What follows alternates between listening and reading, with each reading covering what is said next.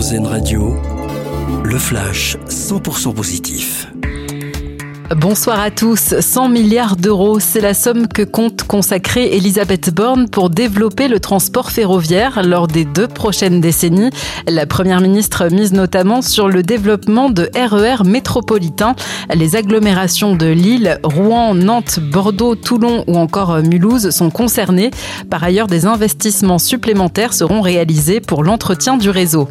Des témoignages de soutien aux Ukrainiens un an jour pour jour après l'invasion russe. Des rassemblements et des actions sont prévus jusqu'à demain dans de nombreuses villes de France. Emmanuel Macron a écrit un message de soutien au peuple ukrainien. La France se tient à vos côtés, à la solidarité, à la victoire et à la paix. Je cite.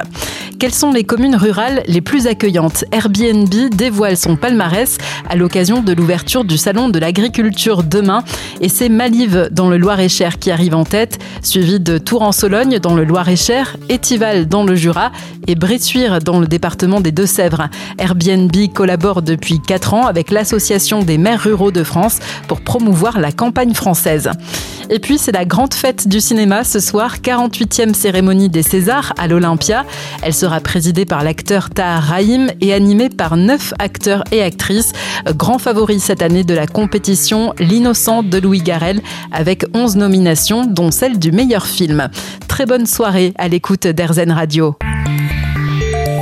C'était votre flash info 100% positif sur RZN Radio.